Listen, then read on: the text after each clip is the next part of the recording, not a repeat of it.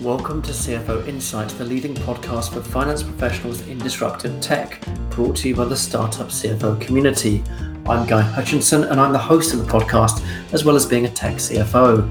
In this episode, we're going to talk to Edward Keelan from Octopus Ventures. Edward has held positions with Octopus for 15 years, now focusing on the B2B software vertical, overseeing deal origination, and he sits on their investment committee. In our discussion, we reflect on a world where growth at all costs is a thing of the past. We learn about why CFOs are great at pursuing business fundamentals and assess the key growth efficiency metrics that VCs are focused on. Edward, welcome to the podcast. Uh, thanks, Guy. Thanks so much for having us. Yeah, well, look, we found that um, yourself and Octopus Ventures have, have been really good supporters of our group startup CFO. We're really pleased to have you on the podcast, um, doing this really interesting talk on what's been happening out there and how this changes roles for CFOs. Uh, and um, when we hear about Octopus in the group, we we nearly always hear really positive things. You know, we we hear it's a great fund and uh, obviously successful and well known, but also one that takes a real interest in the value add of the CFO, um, and that's always a good thing to hear. Oh, well, yeah, thank you very much for those uh, kind words. And yes, we absolutely do see the value add of a, of a strong CFO. Yeah, yeah, yeah. It's always it's always good. It's always good good for people like us, that's for sure. Um, but look, I mean, um, it'd be really good just to maybe hear a little bit about your background before we dive into the topic of um, kind of recent turmoil in the markets and what what that's meant for investors and what that's meant for the companies and CFOs. Um, but always good just just to get a little bit of insight into uh, someone's background and how they've reached where they are right now. Uh, yeah, thanks very much. Uh, first of all, I, I need to apologise that um, I'm I'm a little bit sick, so I'm sat here with my Lemsip uh, and a little bit like Barry White, but that isn't my normal my normal tone of voice. I've just uh, uh, I say I've uh, just just a little bit fluey at the moment, so apologies if I cough down the, the line at you. Okay. Um, um, but no, so I've been at Octopus for for about 15 years now, so quite quite a long time. Um, for those that don't know, Octopus Ventures, we're one of the most active, recommended uh, venture capital firms in Europe. Um, we're a B Corp, so we invest in the people, ideas, and industries that are trying to change the world for the better. And, and we, we invest in all sorts of sectors. So everything from fintech, deep tech, health tech, biotech, consumer tech, um, first check, and where I work, which is in B2B software. Uh, so my focus is as an investor into kind of growth stage B2B software companies. So investing sort of two to 10 million into B2B software companies doing two to 10 million pounds worth of annual recurring revenue. Um, and I've done that for a long time and enjoy it. Edward, you've also got quite the involvement with the Saïd uh, Business School, where you did your MBA, uh, but but but also now run some of their talks, don't you? Uh, yeah, so I'm, I'm, I'm, a massive business geek uh, at heart. So um, love entrepreneurship, love early stage business, and so the opportunity to kind of do um, some things with the the business school has been fantastic. So uh, both in terms of just sort of talking about subjects um, that are interesting to people around entrepreneurship uh, or about early stage investing or about how to get into VC, and then helping to mentor some of their companies that they work with in terms of sort of the business school accelerator um, and trying to provide some of the knowledge that I've gained over sort of over a decade of investing and, and working with small companies. Fantastic. So that really um, is a powerful sort of combination of seeing some of these things that are happening in the business world, both from the sort of hands-on view of somebody who's actively investing and has been for 15 years, and also from the academic view as to how future business leaders are learning, uh, you know, about these things and um, exploring new business opportunities. Yeah, definitely. And um, I just enjoy. It's just. A, I mean, Oxford is just a fabulous place to go and and, and hang out and um, work with some brilliant people. So I'm. I, it kind of ticks all the boxes for me. I enjoy kind of um, education. I, I, also work with quite a lot of kind of schools as well. So sort of younger people between the ages of 16 and 18 through um, a charity called Working Options, um, and just explaining what I do really, and also the the sort of interest in entrepreneurship and getting people excited about early stage companies.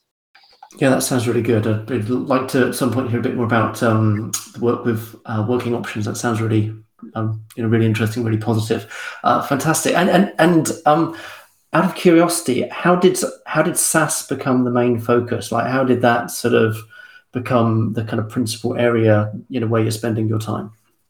I just, uh, you know, from a very early age, age 11, I just always wanted to be a SaaS investor guy. So that was my, uh, you know, always my calling.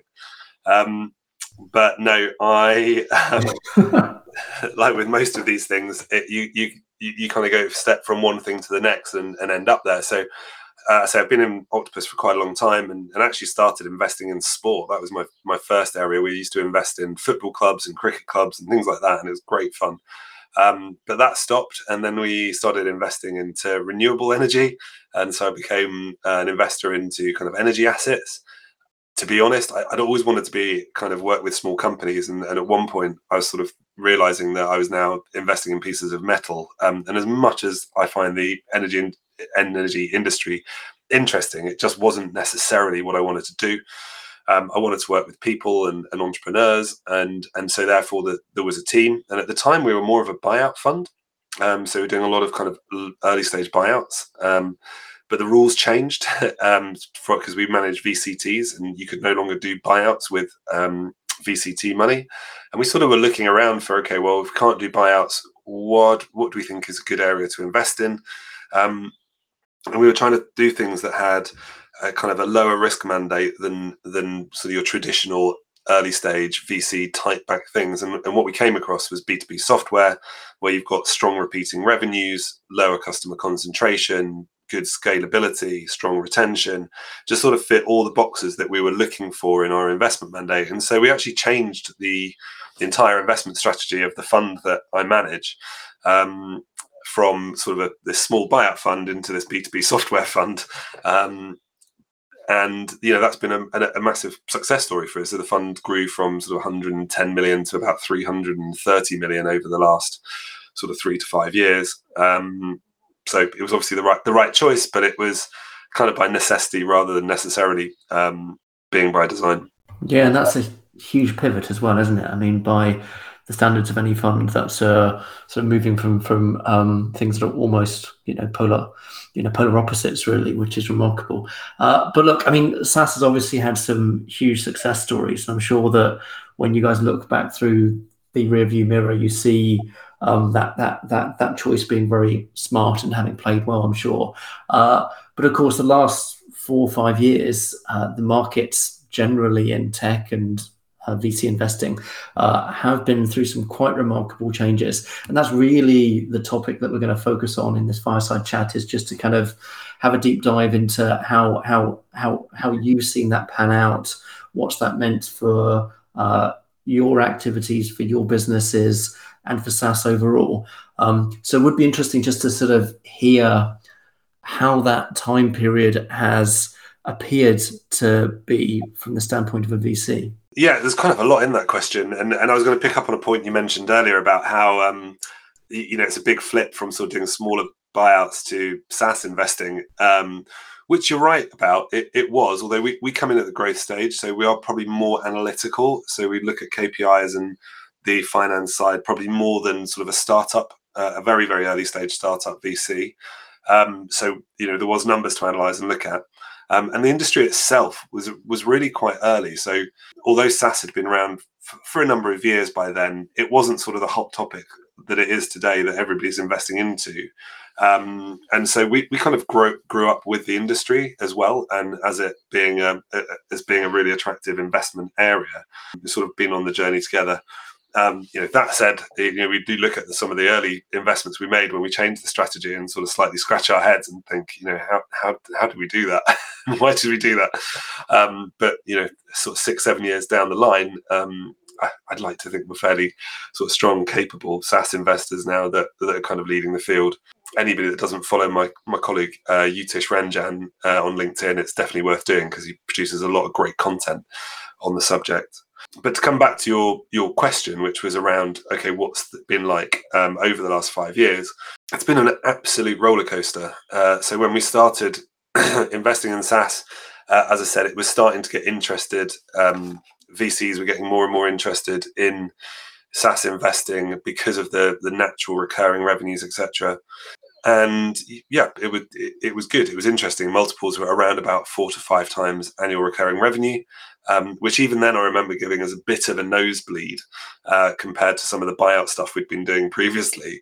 Um, but yeah, we got we got comfortable with that, and then the sort of pandemic hit, and we all assumed that um, with the pandemic everything was going to crash.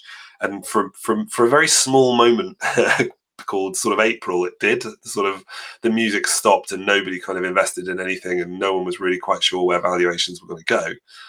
Um, but it then started to become clear, kind of over the summer of the the first part of the pandemic in 2020, that actually people were really interested in SaaS, and that due to the fact of remote working and because of new ways of working and digitalization of companies, this this kind of sector is actually the one that people wanted to invest into, um, and a lot of money flowed into it. Um, and as a lot of money flowed into it, that had a had a huge hit on valuation or a huge increase in valuation. So we went from what we thought was pretty lofty, kind of four to five times ARR multiple valuations to to losing deals where we're where we're putting in offers at 12, 13 times annual recurring revenues. So you'd, you'd have sort of you know a two million pound SaaS company valued at 25, 30 million pounds, uh, which is really hard to invest into if you don't, you know, given where we thought the value was. Um, and then the market got really hot, and you had a lot of sort of US hedge funds that come in, and um, what they saw was that wow, these valuations are high, and they're even higher in the public markets, and therefore we can, you know, if we can get the growth going really, really quickly, we can flip these companies into the to the public markets and you know some some of the kind of, I think the average um, IPO was done at sort of 20 plus times ARR and there was you know lots of cases of doing sort of 50 times ARR valuations. And so there was just a real uh, benefit to these sort of large US hedge funds. I won't name them uh, obviously uh, but the these large US hedge funds to just pump the entire market private market full of money um, trying to get growth in one or two years and then flip it into IPO yeah, and and is that pattern right? Is that pattern as simple as herding that that that, that people realise in in that summer, which I think was 2020, that the way that the world works is dramatically changing. Um, all of these tools, whether it be CRM platforms or Zoom or whatever, are just suddenly going to be utilised in a completely different manner, much more important in all businesses going forwards. Uh, but then, is it is it as simple as the fact that there's some herding either either among the VCs or among uh, the funds who invest in uh, stocks that are listed, um, or is it more complex than that, that? That you get these these these big swings that then don't make sense when you when you look back on them. Yeah, I mean, for anybody that um sort of follows behavioral finance uh, like I do. So you know, the read books like a random walk down Wall Street and behavioral finance and and things like that. Then you know, it's definitely herd mentality. And and I think where people I think where people sort of mistake things is they think it's a kind of herd mentality. But as much as anything, it's where short term investors come into a long term market. So if you look at anything from like the dot com boom um, you know, what really happened there is very short-term thinking came into what is a very long-term mindset for investment. You know, we're we're investing in companies that we shouldn't really expect an exit for five years, six years, seven years. But then you've got investors that are coming in looking to pump companies full of money in order to get rapid growth to flip them within one or two years into the into the public markets because um, they need that next you know the uh, the greater fool theory they need that greater fool to then take it on um, and I think that it was a case of it was a bit of both. So first of all, it was oh, SaaS looks really interesting because this is the way the world's going to go, and this makes sense in a more flexible post-pandemic world. And then it was, oh, actually, there's kind of a bit of a herd going on, and then the short-term investors take take advantage of that. Um, and as I say, that's when you know valuations then go sky high, and then even you as a long-term investor investing in SaaS and sat there going, well, if we want to play in this market, you you have to kind of follow the market. You can't you can't get away from that. Um, now, when the music stopped, um, as it has done over you know at the end sort of middle of last year, people are starting to get a bit worried about the the kind of heat within the IPO market. As soon as that happens, obviously you don't have the greater fool, and, and you can't sell that business on and the short the short term uh, investors get massively burned. Um, and you're kind of left with the, the likes of what I'd like to think the likes of us, which is the long term investors that are investing sensibly in the right way. Yeah, yeah, that makes sense, and and, and I can see. Um, and I can see that it must be very hard for any active investor uh, to refuse to play as the multiples ramp and people talk more about flips because because that's that's the only warning sign that um, behaviors are no longer focused on sort of long term outcomes. Um, but I mean, did you meet entrepreneurs and uh, you know people that were building great businesses who perhaps um, chose to turn away some unbelievable offers um, because they thought there could be trouble later on if the market then went back to norms, or was was everybody caught up in in in that and kind of founders that that that, that could take deals on those terms did take deals on those terms? Yeah, I mean it's a very uh, it's a very brave founder to turn around and say I've got an offer for twenty times ARR here, and I've got another one for five. I'm going to take the one that's five times ARR. Um, you know, ultimately, people took the people generally took the higher offers and and took the greater valuations because um, you know there's less dilution. It was cheap money, so why why why would you not? And who you know anyone trying to second guess a market and where that might end up is it's a it's a fool's game, obviously. So um, yeah, in, in the main, people would continue to take the highest valuation they could, but also under pressure from their existing investors. I mean, if you've got a we, we invest at that growth stage of that sort of, uh, as I say, companies are usually over two million pounds worth of annual recurring revenue. So they've probably had some investors already, and therefore, you know, to, for you've got the other investors on the cap table that also will want to uh, take the higher valuation. So it's it's not fair to just kind of put it on the founders. You know, there were definite cases where the founder was like, "Oh, I'd like to take your money, guys, because I think you can add added value and you're in it for the long term." But there's pressure from my board and my cap table to take the highest valuation on offer.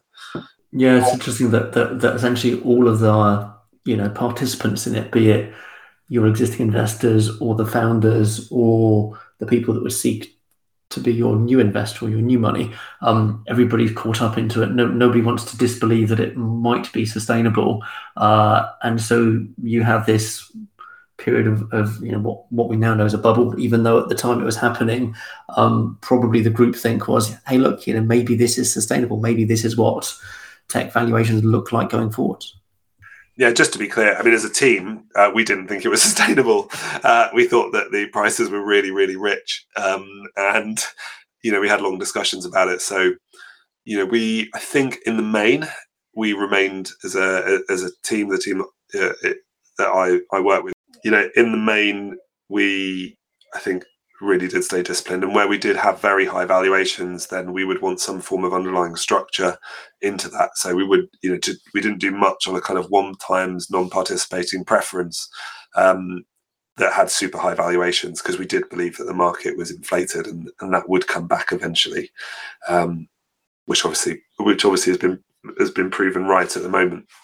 Yeah, absolutely. Yeah, yeah. You guys saw you know saw that coming, and uh, um, you know, at some level, uh, because Octopus has been around for a long time, uh, it's not like you're a fund that was founded three years back, where it might be easier to reflect on those transitions as something that's new normal. I guess being a more experienced fund, it was easier to identify that that that some of these things might not be sustainable, and some of those deals needed to be done differently because of that. Yeah, I mean, I again, I would what I would say is obviously um, Ah, you know, I, don't pretend you can predict a market. Nobody should, and so I wouldn't go as far as to say we we foresaw it. I think we just in in the team that I work in, we just we just felt that it, it looked like valuations were very very high, and therefore, I say we we we looked to protect that where we could. But you do have a, I mean, every investor has the same thing: is that you are given you have an investment mandate. You've raised money against that investment mandate. The people who have invested know that that's the mandate of the fund and therefore you are in a situation where your job is to invest that fund. you, you, know, it's it's um it's very hard to turn around and say, well, we're just not going to invest because that's your that's kind of your job.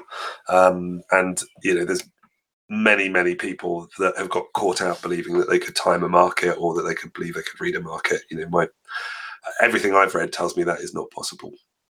Yeah, yeah, yeah, yeah. I can see, um, I can see how uh, you you shouldn't be believing that that, that that you can do those things when actually the history of reading markets tends to tell you that um, that that that type of thinking doesn't really pay off, and uh, it's unlikely that, that that you're going to successfully read the shape of the market.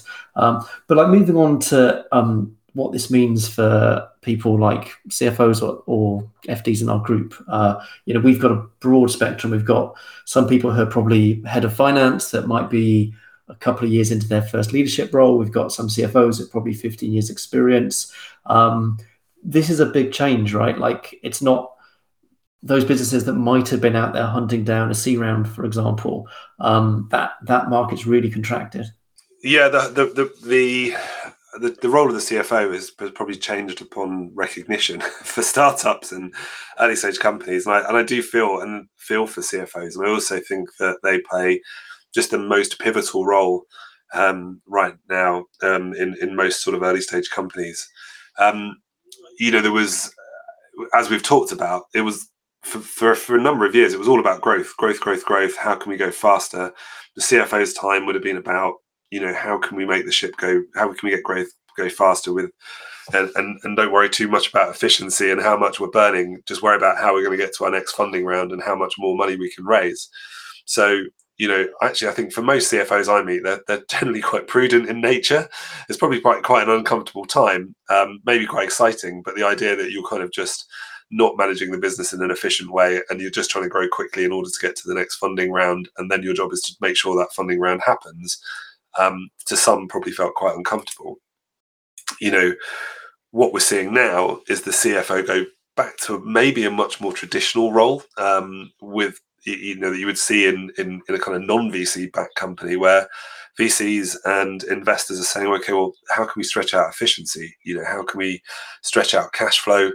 How can we make sure that we've got enough runway um, and control costs aligned with that? So the CFO is playing a much much more active role in terms of the operations of the business um, and and where uh, you know where things can be changed and where cut, costs can be cut. Um, I think for some CFOs that's probably a little bit less daunting because they're now building cash flow forecasts um, that, that show runway and they're now monitoring KPIs in, in a way they didn't before that, that really show efficiency and and pushing CEOs to think harder about that.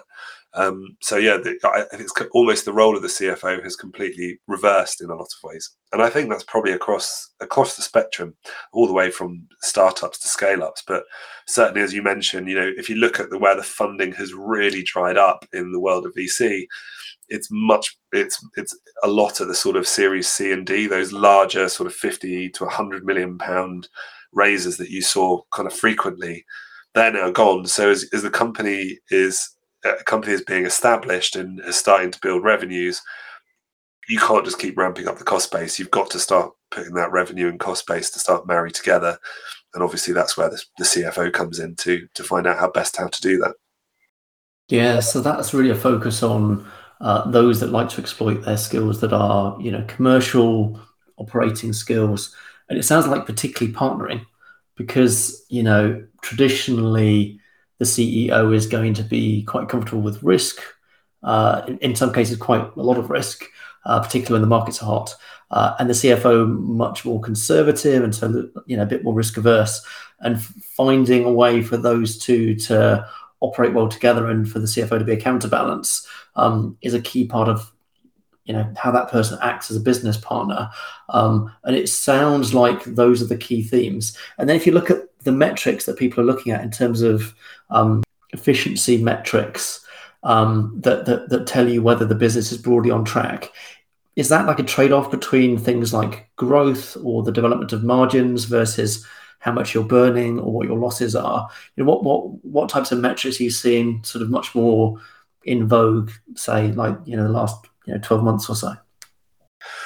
Um, yeah, good, great question. Um, I sort of categorize the the metrics into sort of um, sort of three parts. I guess you've got your growth metrics, which are just you know around CAGR and how quick your your company's growing, and and and looking at that. Um, so you've got that just sort of general growth, um, and then you've got your sort of overall business efficiency metrics and sales metrics, and I'd, I'd put them into two slightly different buckets. Um, t- touching on sales metrics first. Um, I think sometimes sales metrics are um, sort of the importance of them are uh, overplayed because until a company gets to a certain scale and has the sort of flywheel running, it's quite hard to, to, to determine enough from those sales metrics as to whether the business can grow efficiently. So ones that are, are, used quite a lot are things like LTV over CAC, so lifetime value of the customer divided by the cost of acquiring that customer. Um, you know, in a very very early stage company where you don't have huge amounts of cost to acquire a customer and you don't know the lifetime value particularly well of the, that customer, uh, it's probably not enough data there to really understand whether you're doing it right or not. Um, but certainly LTV over CAC is is one that you see a lot. Um, talked about for, for early stage companies. Um, and then when you're sort of talking to the more business efficiency metrics, I think they become more relevant across the board, really. Um, so a couple that are worth mentioning, I would probably talk about the burn multiple. I think that's very interesting right now, especially in SaaS. So how much uh, ARR are you adding versus how much are you burning? Uh, so if you're adding a million pounds worth of ARR and you know you're burning two million pounds worth of cash to get there, then your burn multiple is two. Quite simple. Um, and you know historically that was looked at, but everyone was just more interested in what the growth number was, and the burn multiple was like, well, as long as it's reasonable, that'll be okay.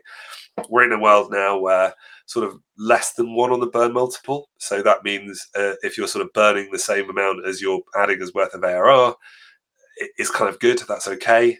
Uh, if you get sort of one and a half times, that's probably acceptable as long as you're growing at a decent rate as well. And then anything over two is is definitely not okay now. So if you're if it's taking you you know two million three million pounds to, to to add every million pounds worth of annual recurring revenue then you've got a problem. You need to massively reduce the amount you're burning. And obviously that's going to affect how much ARR you can add as well. Um, although I think what I find interesting is generally when companies get more efficient, it, it has less of an impact on growth as they believe. Um, you know, if you get more efficient, what you find is the people who are, if you if you keep with your real sort of superstars, they step in and they become more flexible and they do more, and actually the business grows much more efficiently, and, and you can use that as an opportunity to to sort of re- refocus on on your ideal customer profile and who you're trying to target and how you're trying to target them. So yeah, I would I would pay close attention to your your burn multiple right now. I think that's something that's really really important, especially in SaaS investing.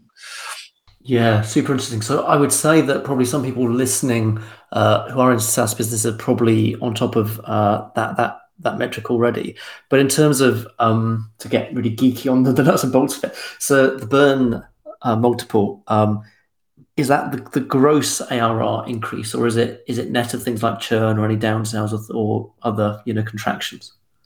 Yeah, so your net increase in ARR. So your net uh, increase in ARR. Yeah, I mean this is where you you know you need to be careful on gross margins with SaaS companies because obviously you can you, there's all sorts of things you can put into the cost of sales or not or leave, leave into cost of sales especially within SaaS if you you know if you've got consultants that need to prop up the technology then you know your margins can be much lower than sort of where they should be so we're, we're looking at businesses where we want gross margins certainly over 70% and preferably over 80% so if you if you start to sort of drop below that then when you're talking about net ARR increases, and if your margin's fifty percent, then you're probably starting to look at the net, uh, the, the, the kind of gross margin rather than the top line ARR. Yeah, there's I can I can see now already. Um, there's quite quite a lot of um, nuances to it, and and and, and presumably not not all burn is born equal, right? Because some of the burn will be from um, marketing that generates value maybe in one to six months, and some of the burn will be from product and tech that generates value maybe over 12 to 24 months. So I guess like like like even when you get into um, exactly where the the cash outflow is going to and what what value that will bring in the end, that that that, that also can be quite different even even kind of between different SaaS businesses. Yeah, and also you know uh, as well as that, if you're developing products, say there's a you know you want to invest x amount of millions of pounds to to develop version 2 of the product that's going to launch in 2 years time then obviously you're not going to see any benefit of that r&d spent until until that product's built um, and that might be right for the long-term value of the company.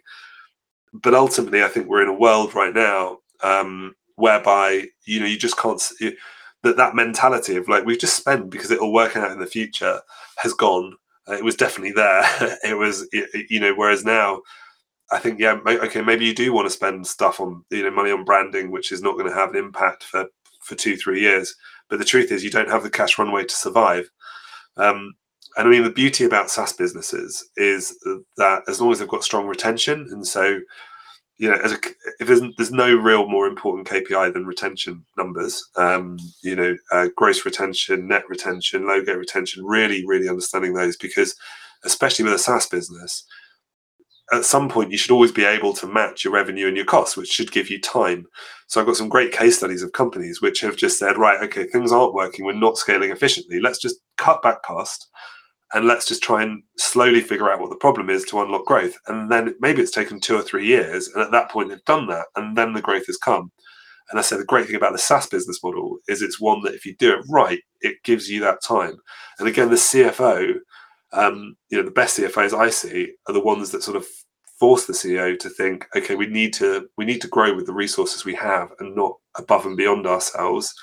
Um, especially in especially in this market where you can't just keep raising funds, you can't just keep burning capital in a way that you maybe you could do with cheap equity in in 21. Yeah, yeah, yeah, yeah. It's a really big change in the times for CFOs, and they're definitely finding themselves deploying their skill sets differently from perhaps you know where they were a couple of years ago. And um, one one role of a good VC is to take an interest in the people in the C-suite and to uh, help to understand them, help them to grow and develop, because nobody's ever the fully finished article. So everybody's got opportunities to um, grow and learn new things. In terms of the current climate and the kind of businesses that you're working with, um, what do you think are the hot learning and development areas for the CFOs that that that you find yourself talking to? it's a really good question. Um, I think that the you know we're fortunate in the fact that we see lots and lots and lots of different SaaS businesses, and uh, you know we spend all of our days looking at the numbers and crunching them, etc.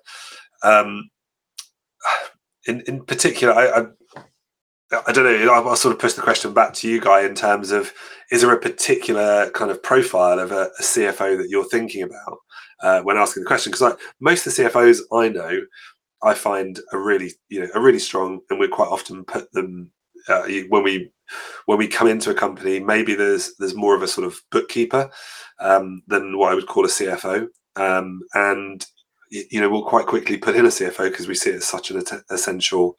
Um, such an essential person to have within that business, especially in today's environment. Um, but to be honest, in any environment, um, I think maybe in terms of our sector and where I would uh, really uh, sort of focus people's energy is that a, a, lot of CFOs come into SaaS and, and apply similar sort of um, uh, similar processes and procedures to where maybe they've done in a very very different business whereas SaaS is quite unique within its business model. So a lot of the time you're getting a lot of money up front. Um, and then you have to amortize the revenues over the course of a year, or you know, in some cases you might have three years up front, and you have to amortize that revenues over over three years. That could be quite tricky in things like financial modeling. You know, how do, how do you actually go about doing that?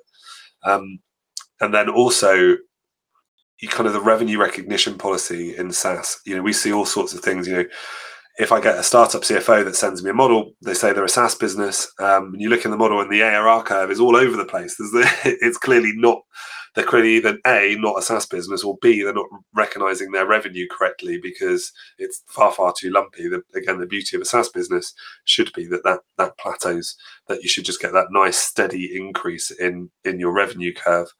Um, so I think my advice for somebody stepping into the SaaS world would be really to try and make sure you're understanding how revenue is recognized in SaaS business uh, and do some research into that because it is quite different to sort of your your more traditional business. Yeah, we certainly see uh, a good number of questions in terms of recognized revenue in the Slack group. Uh, and, and, and I think a good proportion do come from SaaS businesses where you know you're quite right. You can have somebody pay up front for 12 months, 36 months. It's going to be recognized appropriately there could be like some professional services that um, you you also offer that get the client set up, and that might happen every month or three months, and you've got to recognise that appropriately. And of course, contracts can also have a few funnies in as well. Um, and it's so, you know it, it, it, it does certainly sound like you're expecting to be delivered a financial model that is dealing with the rec rev piece, but also dealing with the fact that lumpy cash flows are a thing, and if you've got three or four huge clients and they all pay you in January, well, you know that that means you've got a pretty unusual quarter for your cash flows. Uh, but just just circling back to learning and uh, development, um, do you do you find that that that in your discussions with um, FDs and CFOs is kind of business partnering is the the kind of degree to which these developments in the business so that these are truly efficient businesses as they grow is a lot of it about the way the CFO works with the CEO or the COO or the CMO. Um, is that a topic, or is it just taken as a given that that, that, that that's what people will be doing?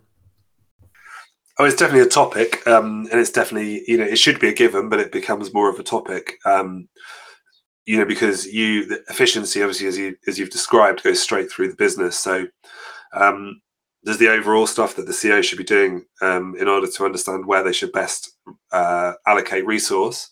Um, but they need to be talking. CFOs need to be talking to heads of product and heads of engineering to just to, so that they can understand. Okay, like we need to produce product that produces revenues and cash. We can't just kind of um, uh, uh, know, we need to understand what's the greatest bang for our buck, as they say, in terms of where we should be putting that resource. Um, and I think probably more so than any area is, is around sales. And a, a, CFO can really help a sales leader understand some of those metrics that I talked about before around LTV to CAC. And, uh, you know, be often down to the CFO to work with the, uh, the head of sales, the chief revenue officer, to sort of look at commission structures and say, well, you know, actually, we don't want to add more salespeople because we don't have an efficient flywheel right now. And I can show you those numbers within the in the finances that show that we don't have an efficient flywheel. So stop adding salespeople because we're not doing we're not scaling efficiently. I think a lot of the time, you know, CROs um, maybe that don't have so much experience will just believe that they can add by adding salespeople that will sort of magically increase ARR, but but it actually doesn't really happen. you know, quite a lot of the time, if the flywheel's not built, you have a sort of diseconomies of scale. Um, I think it's down to the CFO to really get under those numbers and, and help the CRO to to understand what scaling efficiently scaling efficiently looks like. Um, so, it, certainly with the CFOs I work with in, my portfolio companies that are at that scale up phase, I don't think there's an area of the business that they that they genuinely don't touch. We we probably see it similarly, and the thing that I think a lot of our members feedback, um, particularly as they sort of grow and become more experienced, is that there's a part of being a CFO where, where you need to educate and teach. So you need to explain um, what, what, what certain metrics mean, how they are calculated, why it's relevant.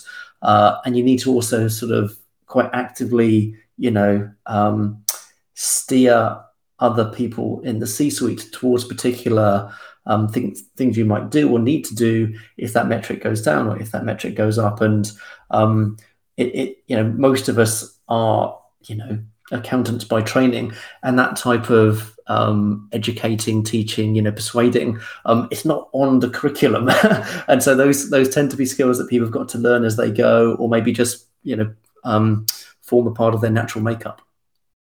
Yeah, and I think it goes even more so with SaaS because it is a different business model to the sort of traditional ones that you probably learn. You know, when you're uh, having done a bit of accounting training myself, you know, it, certainly we weren't taught we weren't you know taught a lot about SaaS metrics. That just wasn't the that wasn't something that was on the curriculum, uh, and and so you've got to sort of educate yourself first. And, and we do that a lot with our cfos so you know we, we work with our portfolio companies to say okay well look these are the things that you need to be tracking. So other efficiency metrics like rule of 40 so you know the, the idea that if your your your growth is growth plus ebitda margin should always equal 40 you know there aren't many companies that actually manage to do it but if you do manage to do it say you've got a I don't know, 100% growth, you can have a negative EBITDA margin of 60 and then you still get to your rule of 40. But if you're only growing at 20%, then you better have a positive EBITDA margin of 20 because that's how you get to your rule of 40. Um, you know, these things probably aren't generally taught um, but you need to educate yourself because you then have to try and educate the board.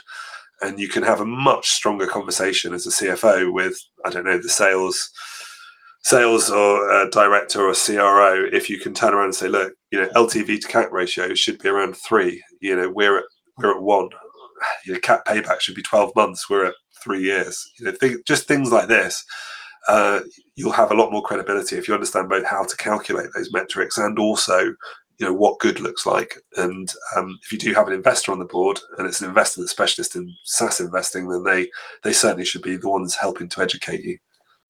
Yeah, yeah, agreed, agreed. And actually, your point there about what good looks like is um, probably a really good point for us to land on as we move to close out our our walk through this important topic. So, um, in terms of what what you're expecting out of CFOs, or or perhaps better to frame it as what what what tips you might recommend, are there maybe kind of three or four takeaways that you might recommend for someone who might be listening to this, uh, who who might be in a tech business or a SaaS business, uh, and they're looking to sort of see, hey, look, you know, what do what do investors like Octopus look for right now? Um, what would those takeaways be? Yeah, I think that you know every every business is different, so uh, you have to be careful, and every CEO is different as well.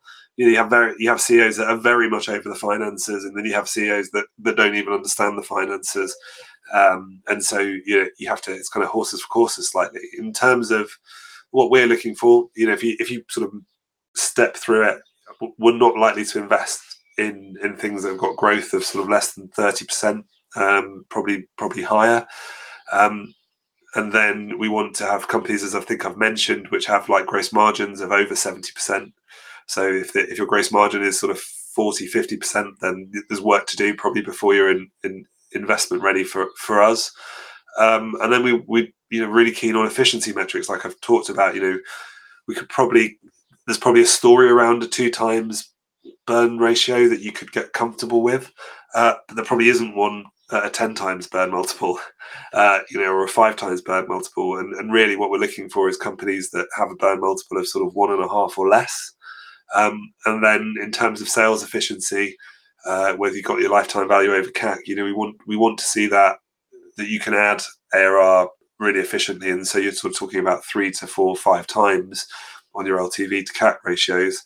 Um, but also that you've you've calculated this. I'm I'm I'm always surprised going when I get pitch decks and, and financial models how poorly at times that revenue is recognized or or annual recurring revenues are misunderstood and what that actually means. And uh, you know you'll have something like uh, it gets complicated when you have things like overages in businesses and how you account for that overages policy. Uh, so you'll you'll have people that, that have very very lumpy ARR curves as talked about. You know we I, I think spending some time with with a with an experienced CFO in SaaS to, to, to look at how you're recognizing those revenues so that when you do present your models, you can really stand behind the ARR numbers that you're you're presenting to investors. Yeah. So it, it does sound like essentially CFOs getting back to their core sort of competencies in terms of um, you know commercial outlook and planning and um, being astute about how you kind of recognize you know revenue from more complex uh, contracts, but also some of these new metrics around about you know how efficiently you can grow. Um, these are important things to impress your investors and to presumably improve the chances that you land your next funding. Because it's not like um, there's no more equity funding out there; the markets are still open, uh, and like like any downswing. Um, you know, there's always a moment when things pull out and things return to you know where they were. And it might it might even be that that, that we're probably there already. Um, but yeah, there's some really important takeaways there for people that uh, are really focused on um, helping to take their business through into the next stage. Yeah, I should say we're very much open for funding. So if you are a uh, B2B SaaS uh, CFO that's looking for funding at, and you're in that sort of two to 10 million ARR bracket, please uh, knock on our door. Uh, and and more generally, I mean, as I said, we, we invest across lots and lots of different sectors. Um, so everything from sort of health tech to consumer tech, biotech, etc. And, and, Octopus is very, very much open for investment. Um, and we, you know, we are, I, I believe we are that true long term investor. You know, we are the one that's going to support support companies time and time again. Um, I think we've got a very good record of doing that, um, and you know our funds are evergreen, so we're in it for the long term. So please, if you are looking to raise funding, um, then do uh, you know do do come and knock on our door and, and, and find us. I think you'll have plenty of people uh, take you up on that offer, Edward. Um, Edward, thank you very much for being on the podcast. Um, it's been really good to talk through this like really important area. Um, it's been super interesting. I've, I've, I've learned a lot about metrics. I haven't been in a CFO role myself for over 12 months now. And so just a couple of new metrics there that were uh, very interesting learning from my standpoint as well. Uh, and, and particularly a huge thank you because um, I know you've got a flu type thing right now and you're a bit croaky and um, I super appreciate you still agreeing to um, do the podcast recording with me, um, even though you're feeling quite under the weather. Uh, it's, it's it's no problem. It's no problem. Thanks for being on. And you know, I think you you what you guys are doing at, at Startup CFO is really really uh, you know really important, and it's great to be a little bit a part of the ecosystem. Edward, fantastic. It's, it's always good to hear um, VCs think highly of what we built up at uh, you know Startup CFO. Um, thanks again, and um, um, yeah, thank you for being on the podcast. No problem. Thanks, Guy. Here at Startup CFO, we are big fans of the new digital procurement service, Vertice. Founded in the UK by serial entrepreneurs and brothers Eldar and Roy Tuvey, Vertice is a technology company designed to help startups manage their SaaS spend.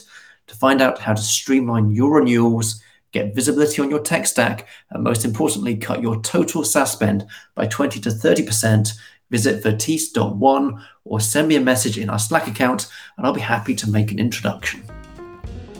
You were listening to CFO Insights brought to you by Startup CFO. If you're a finance professional working in disruptive tech and would like to join our global network, visit our website startupcfo.tech to learn more. This podcast was part of our CFO Insights series of discussions, and if you want to learn more about the Startup CFO group, follow us on LinkedIn to learn more about our community and the upcoming events. And don't forget to subscribe to the podcast.